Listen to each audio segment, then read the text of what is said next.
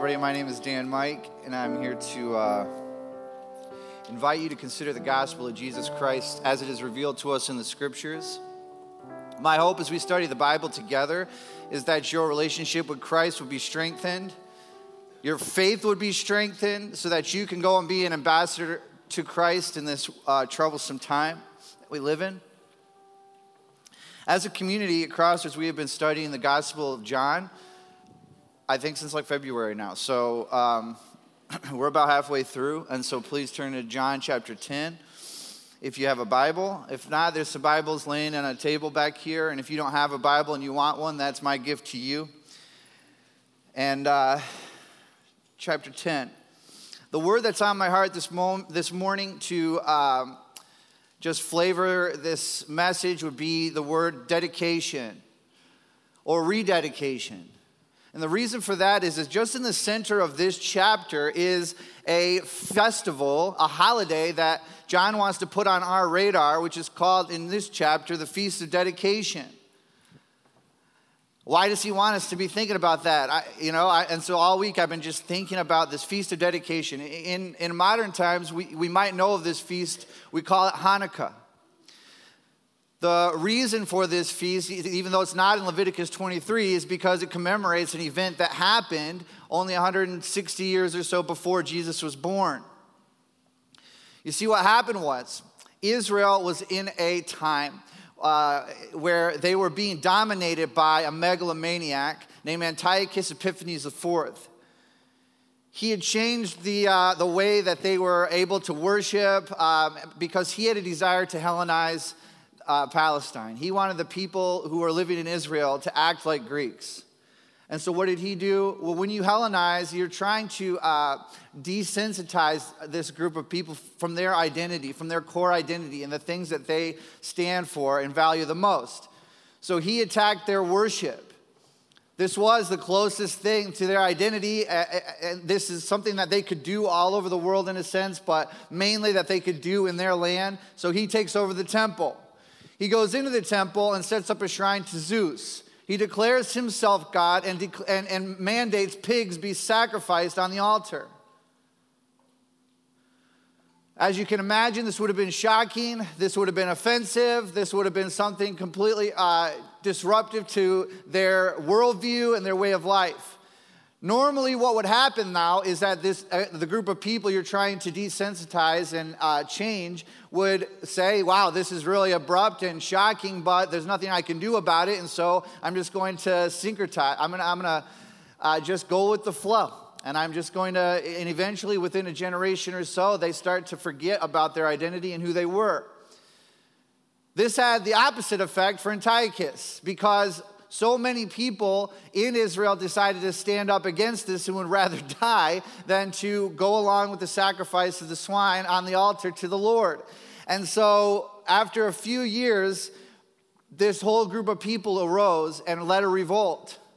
They took over Jerusalem. They fought and won. Then they got then autonomy in a sense, to be able to reset up their temple, to rededicate it to the Lord, to cleanse it, and then move forwards as uh, in affirming their identity as Yahweh worshipers. So this created an era that was so um, encouraging and inspiring that they continued to celebrate this every uh, late November, early December, every winter, they, they would celebrate the, and, and relight these candles uh, that we call a menorah to remember this uh, heroic act of um, rededication. And as I've been thinking about this, yeah, we don't have a temple, we don't worship at a temple, we, we kind of have, as a group, a temple. And I just wanted to invite you to maybe rededicate. I've had a lot of conversations in the past weeks and months of people who have admitted to me uh, begrudgingly that they have actually, over this troublesome year and over this time that we've been living in, that they have um, forgotten their first love, that they have laid down their commitment to emulate and to, uh, and to follow Christ. Because of all kinds of different pressures and all kinds of different things, I know that this, this world is a complicated world that we're living in. And I understand that, uh, that we're not perfect. But if you're looking back on your year and you're looking back on this summer and this season, you're saying, I have started to act like somebody that is opposed to Christ, I am starting to act like somebody that's not aligned with Christ, then you know what I'm talking about. And maybe today is a day where you start to reevaluate and think, I might need to rededicate. We have had it in our hearts for some time now because of um, how uh, weird this year has been. We haven't really been able to do much with baptism. And so we've had it in our hearts to do baptism at the end of this month, the weekend of Thanksgiving.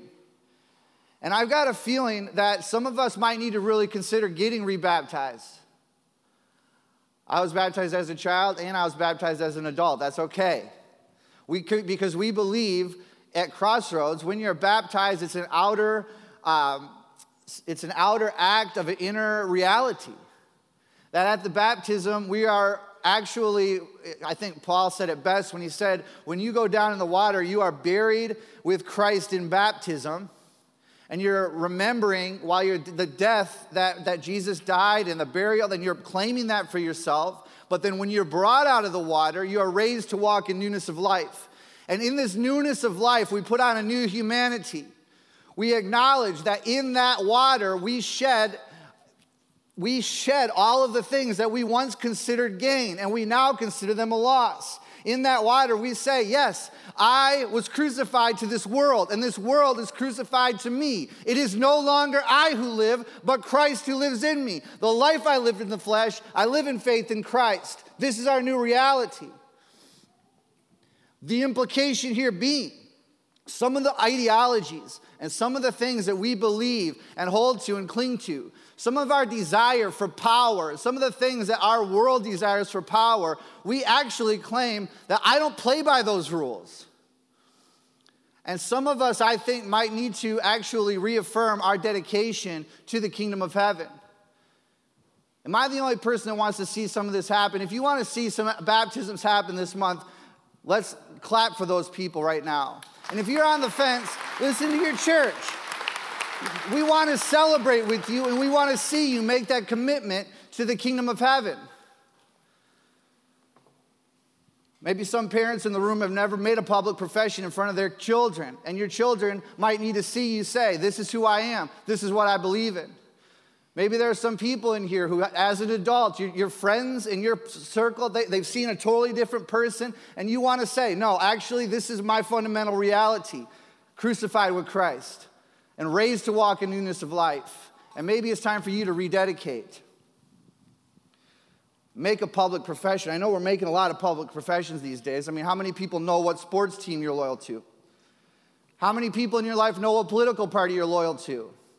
How quick are we to affirm these things that we technically have died to? And how quick are you to affirm? I mean, maybe we need to re- reevaluate. What is the thing that I want to be known by and associated with the most? Something to think about as we read this chapter today. And so I'm going to read the full chapter, so please gear up and stand with me for the reading of God's word. John chapter 10.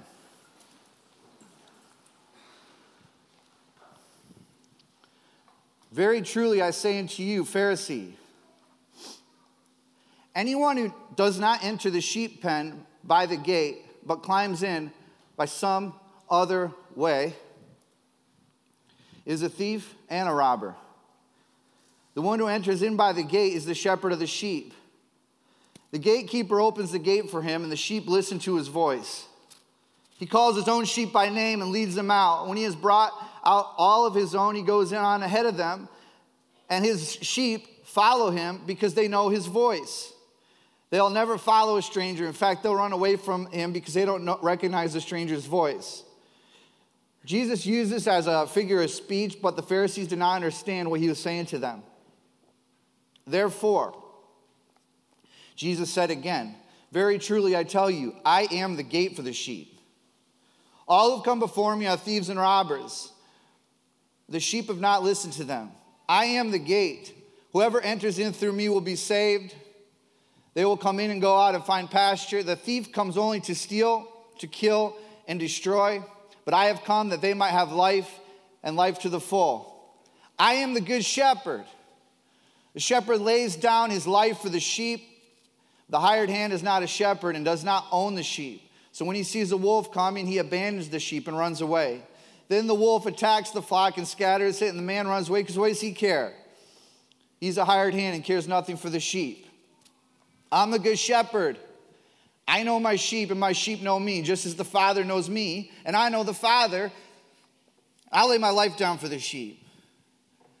I have other sheep that are not of this fold, and I must bring them in also. They too will listen to my voice, and there shall be one flock and one shepherd. The reason the Father loves me is that I lay my life down for the sheep, only to take it up again. No one takes it from me, but I lay it down on my own accord, and I have authority to lay it down and the authority to take it up again. This is the command I've received from my Father. Jews who heard this were divided. Many of them said, Demon possessed man is crazy. Why, why listen to him? But others said, These are not the sayings of a demon possessed man. And can a demon open the eyes of the blind? Then came the festival of dedication in Jerusalem. It was winter. Jesus was in the temple courts walking in Solomon's colonnade, and the Jews were gathered around him saying, How long will you keep us in suspense? If you're the Messiah, tell us plainly. Jesus answered, I did. I did tell you, but you did not believe. And the works I do in my Father's name testify about me, but you don't believe them because you are not my sheep. My sheep listen to my voice. I know them. They follow me. I give them eternal life, and they shall never perish, and no one will snatch them from my hand. My Father, who has given them to me, is greater than all, and no one can snatch them out of my Father's hand. I and the Father are one. Again, his opponents picked up stones to stone him. But Jesus said to them, I have shown you many good works from my Father. For which of these do you stone me? We're not stoning you because of a good work, they replied, but for blasphemy, because you, a mere man, claim to be God. Jesus answered them, Is it not written in your Torah, in, in your law, I have said, You are gods? If he called them gods in the Psalms, to whom the word of God came, and the scripture cannot be set aside, what about the one to whom the Father set apart at his very own? and sent into the world. Why do you accuse me of blasphemy? Because I said I am God's son. Do not believe me unless I do the work of the Father.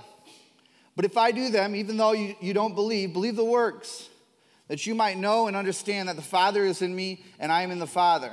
Again, they tried to seize him, but he escaped their grasp. He went out back across the Jordan to the place where John had been baptized in the early days. There he stayed, and many people came to him and said, Though John never performed a sign, all that John said about this man was true. And in that place, many people believed in Jesus. Amen.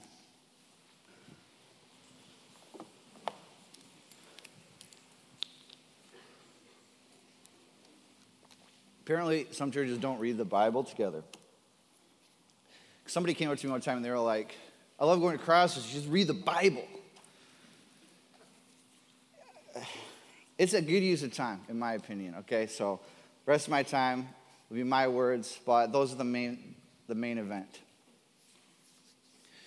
Throughout our study of John, we've been uh, remembering this phrase that's going to come up in chapter 19, where um, Pilate says, Behold the man, ecce homo. Behold the man.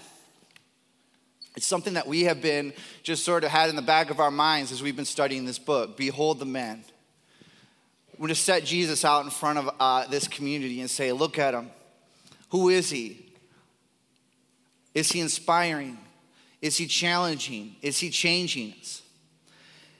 We're not the only people that have been looking at him. He's been looked at very closely by this group of people called the Pharisees. They've been challenging him every step of the way.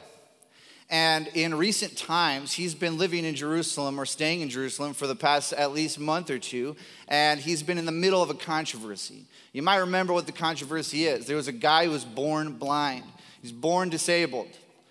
And the, his interaction with Jesus was miraculous because Jesus came to him and gave him sight, gave him the ability to see for the first time in his life. This caused quite a drama, not because uh, a miracle happened, but for two reasons. Number one, they uh, believed that people born with disabilities were born like that because of some sin or something that their family uh, had committed. Some sort of like cosmic karma thing or whatever. And then you have um, the fact that Jesus healed him on a day. We're not supposed to be doing stuff like that, according to uh, their belief. The Sabbath. So Jesus sinned, in their view, by doing this work.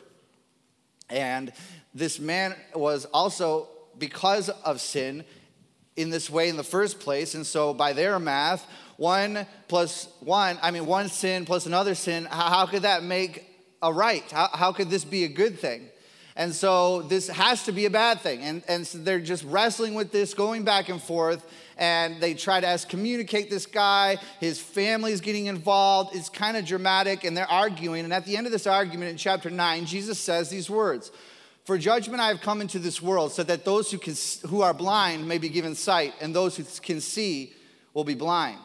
And then the Pharisees respond to him and say, So which are we? Are we blind? Or can we see? Which, which is it? And so to answer that question, Jesus gives them a figure of speech, and he says, There's a shepherd, there's a gate, there's sheep, and there's uh, people who come in through some other way. And he says that to me, is like, right?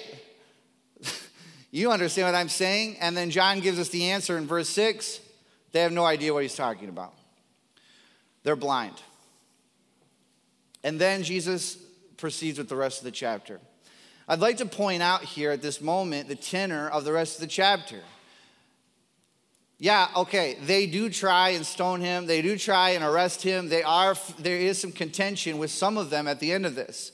But notice how Jesus is acting throughout this whole conversation. There is no cursed be the Pharisee. There is no woe to you, Pharisee. We don't see him saying, like he did in chapter 8, I know who your father is. Your father is the father of lies, the devil. I mean, this is actually the opposite. Throughout this conversation, Jesus is pleading with them. He's trying to win them over. He does win a lot of them over at the end. He's trying to say, hey, this is who I am. I'm going to speak very clearly for you. No more figures of speech. I'm just going to say what I'm thinking, and I want you to interact with that and reason with that and believe that I am who I say I am, even if you're getting hung up on my words. Look at what I'm doing. He wants to win them over. I want to win you over too if I do my job right. And so, what question comes to mind for me as I'm looking at that? In light of that, I'm starting to think, okay, so why would he say the things he said, and what about them would be um, enticing to a Pharisee? Why, why would he say, I'm the gate? And what about that statement would be attractive to them? This is what he, he could have said anything he wanted. This is what he said. And that's the question that I want to wrestle with at first. What does this mean? I'm the gate, especially to these guys. Okay, so let's think about the Pharisees for a minute. Can anybody shout out something about a Pharisee that you know, or just generally speaking?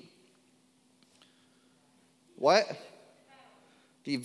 They're devout. Okay, they're very purposeful and intentional. Some might even say legalistic a little bit. I mean, they've got some some rules that they're trying to follow here. What does Jesus say about them in that regard? One of the things in Matthew, he says, you know what? What they say isn't so bad.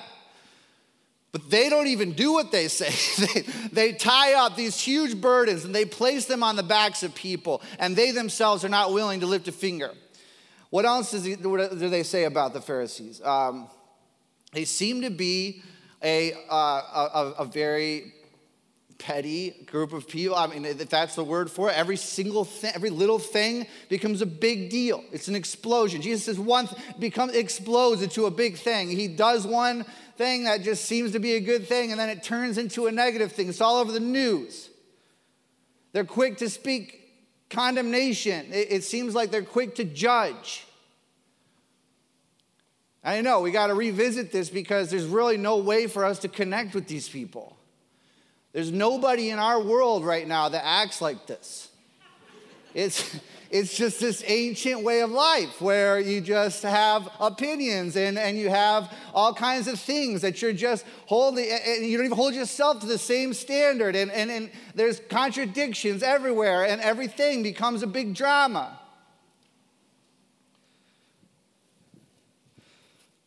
to follow this other way, Jesus says it's kind of like following a thief.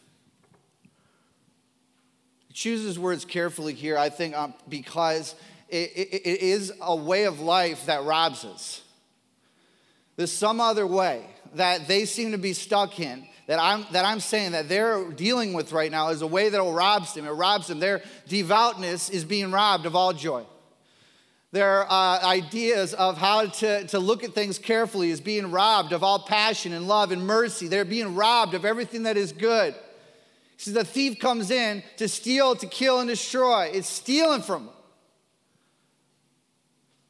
Has it been a while since you felt like yourself that in, in the way that you live your life and live out uh, your faith, that it's uh, been robbed of all the joy that you once had?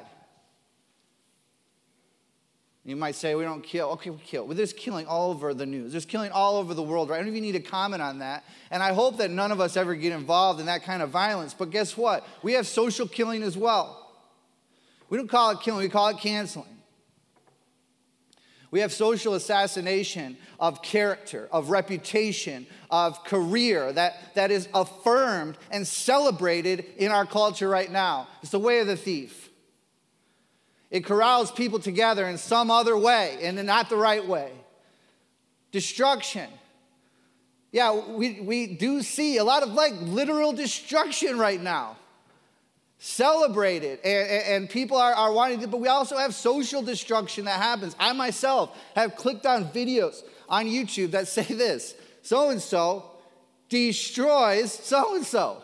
Anybody seen this? Okay, it's, it's, I'm not trying to be like nitpicky with language, but I started to realize this language is implying something. It is celebrating something. And do I want to be a part of a celebration of destruction? This is some other way. It's gathering people into the sheep pen in a way that is not done uh, in the way of the kingdom of God. If you're feeling like exhausted by this, or feeling tired, or feeling like this is something that, that you don't want to live like anymore, well, then listen to Jesus today when he says, Let me be the gate. Let me be the one who is the judge. Let me be the one who is saying who's in and who's out.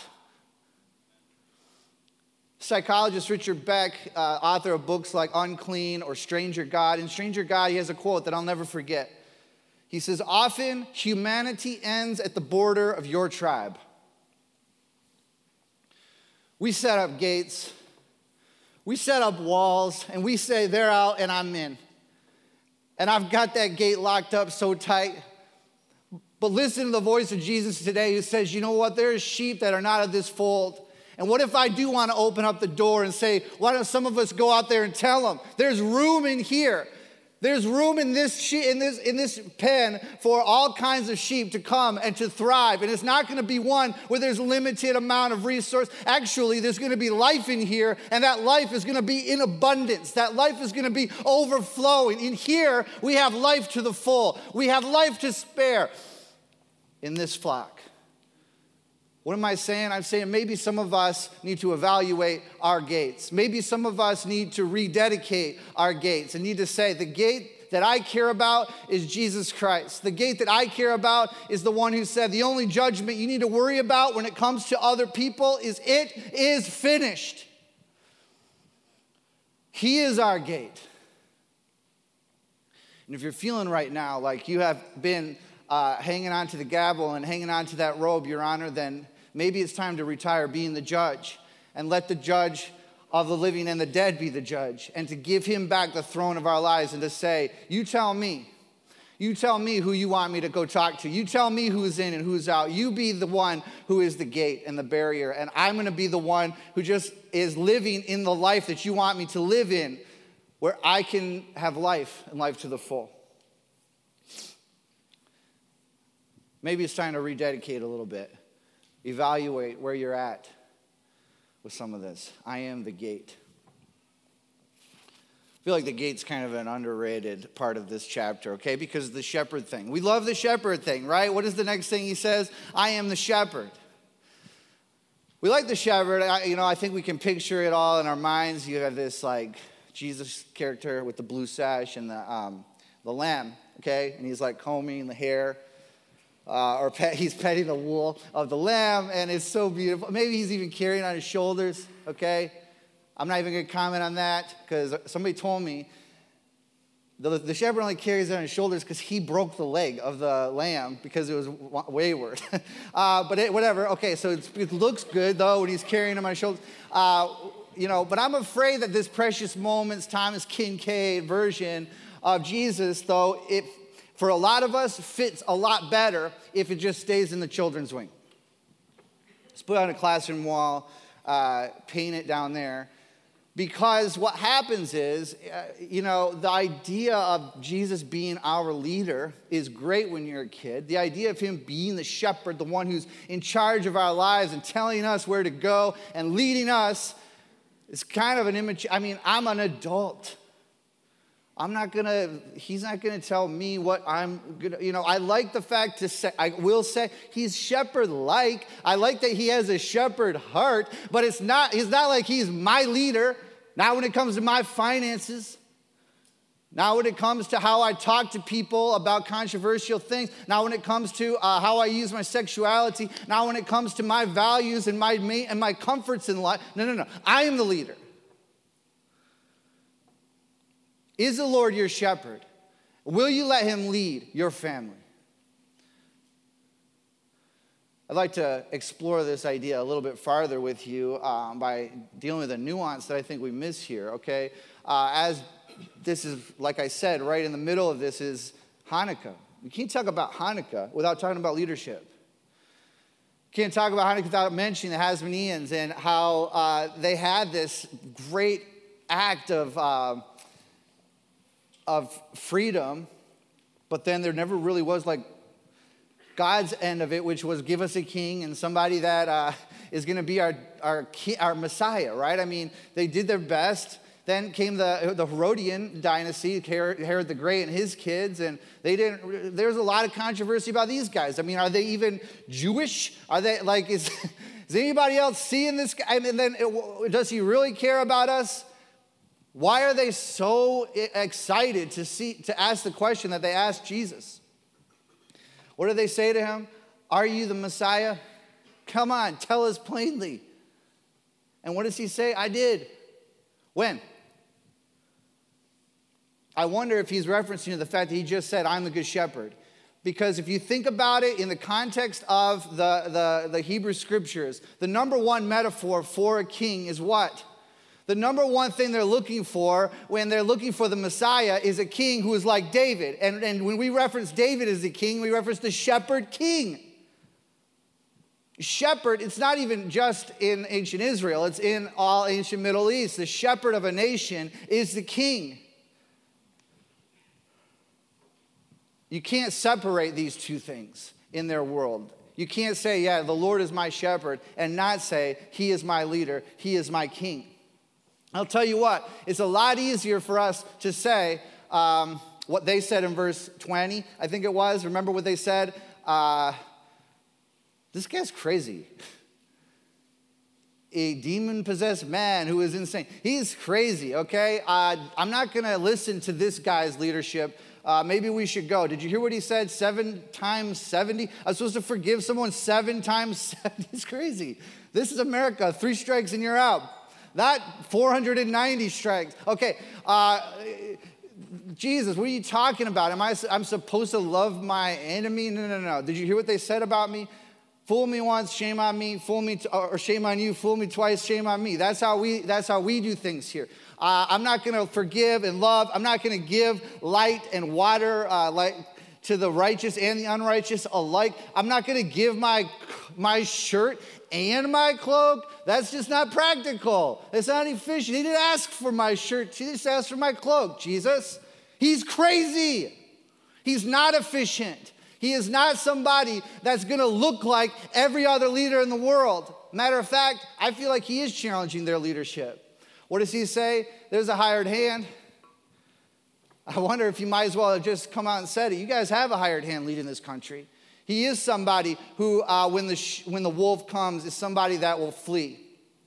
I'll never forget, a friend of mine, Vernon Alexander, showed me on a map. Uh, he was a professor at a, at a school I was at. He showed me on a map um, the great achievements of Herod the Great's palaces, um, his big uh, cities that he built. And it kind of looks kind of funny when you look at it. He's got this really nice one right on the coast facing Rome, Caesarea. And then he uh, focused on Jerusalem. Okay, so we're going inland. He focused on Jerusalem. It's big. We have the temple. It's awesome. And then he goes and makes this place called the Herodian in Bethlehem starting to scoot a little bit more that way. And then he has another place in Masada, uh, right on the coast of the Dead Sea, another place in Jordan, right across the Dead Sea. And you know where he's from? He's from just south of there, and you can look at it and think when they get attacked, when the wolf comes, this guy could actually just, in the most comfortable way, just go from one palace to another palace, all the way out of harm's way.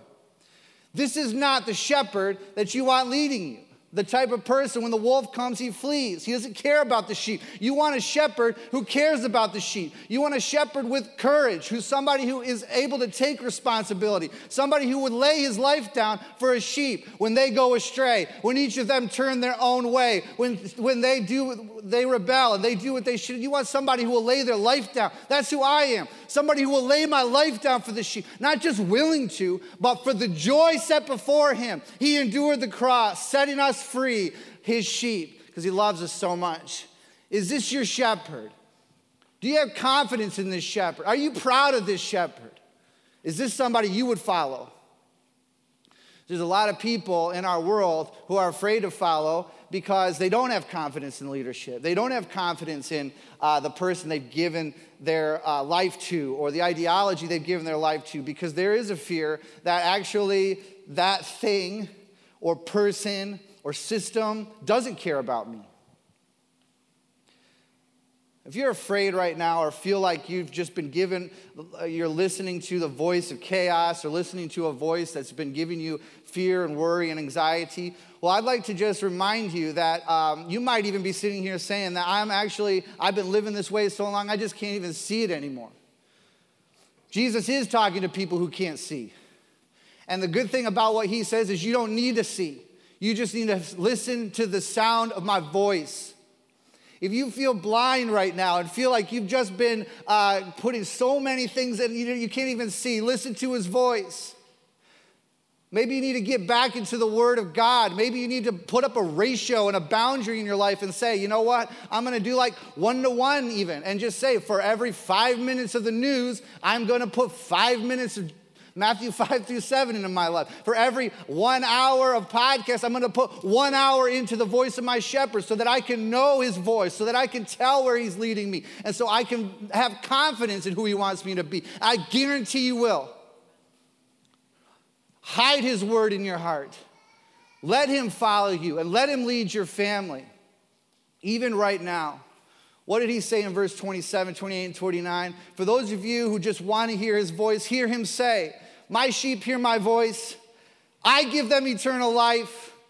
They will not perish. I've got you in my hand. The Father who is greater than all, who is greater than all, who is greater than all, has us in his hand. No virus, no election decision, no ideology. Nothing is going to take you from my hand. I've got you. Neither life nor death, neither angel nor demon, neither past nor present. I've got you. Nothing's going to separate you from the love of your shepherd. Maybe today's a day where you rededicate your life to the shepherd. Maybe you need to just say it right now. The Lord is my shepherd.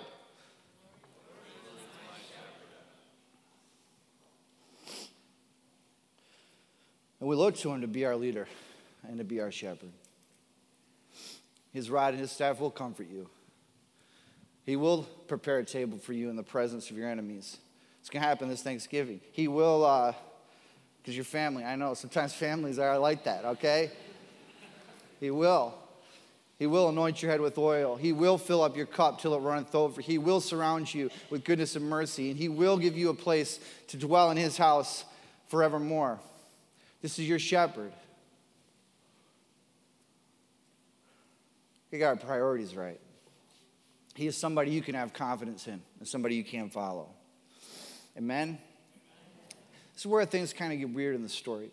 at verse 30, when he says this big, con- this is what you should have confidence in I and the Father are one.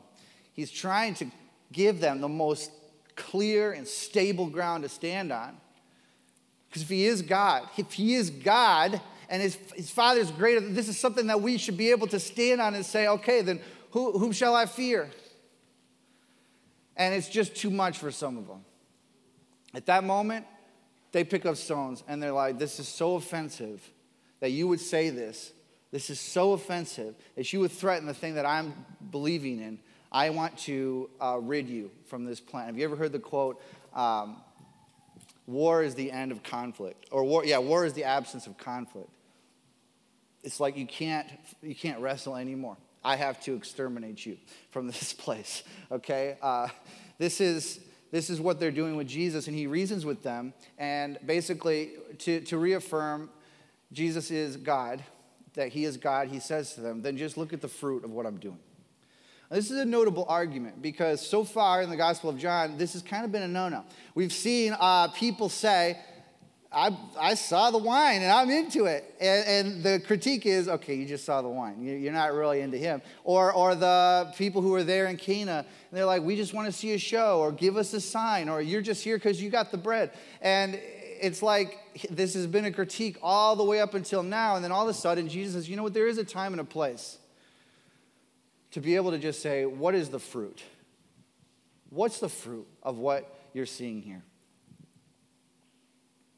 Is it divine or is it not?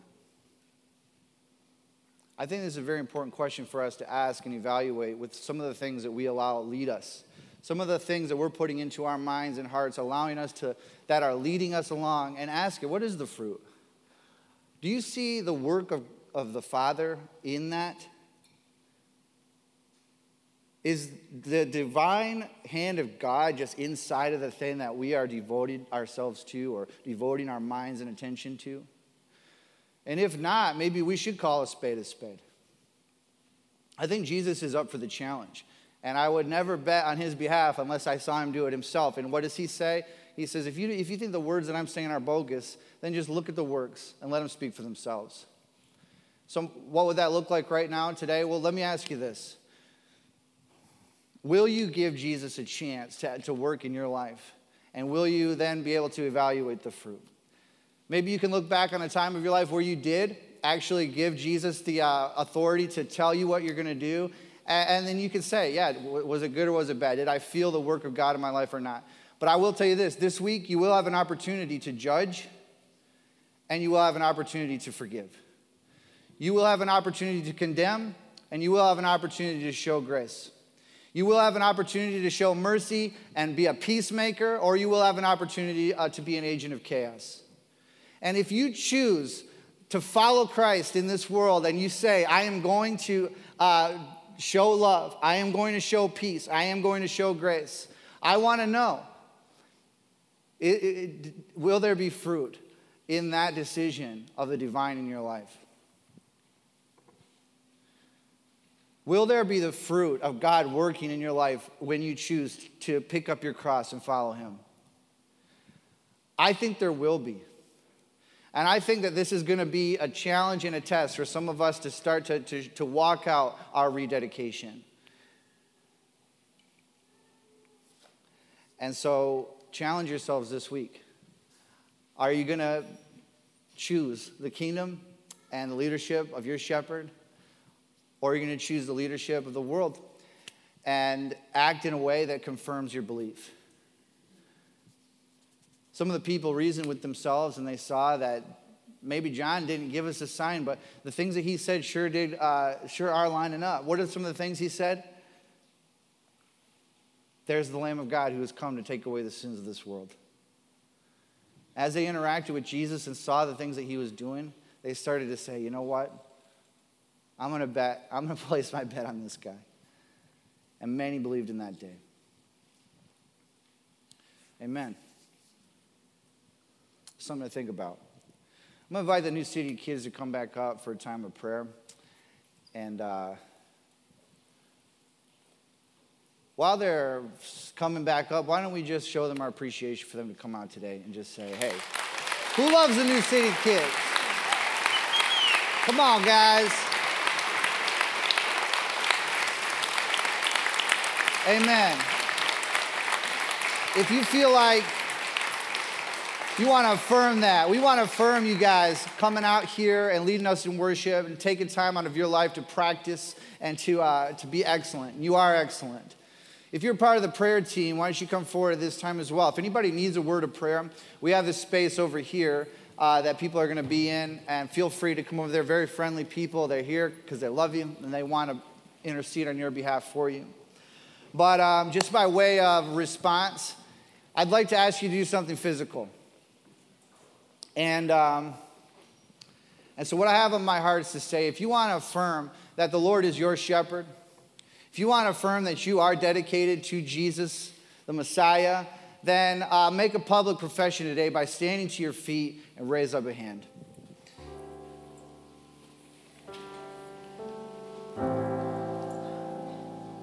Father in heaven, we raise up our holy hand to you to say that you are our shepherd, you are our leader, and we are loyal to you.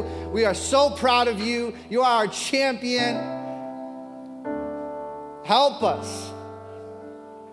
You are our gate. You are our shepherd. You are our God. We raise up our hand to also say to the enemy, You can come no further to the, the rulers and authorities, we say that the work of divisiveness that you have had in our lives ends here and ends now. You can come no further. For the Lord is my shepherd, and I'm an agent of redemption into this world. I am an ambassador for the reconciliation of Christ. And we are here to experience and to give life and life to the full.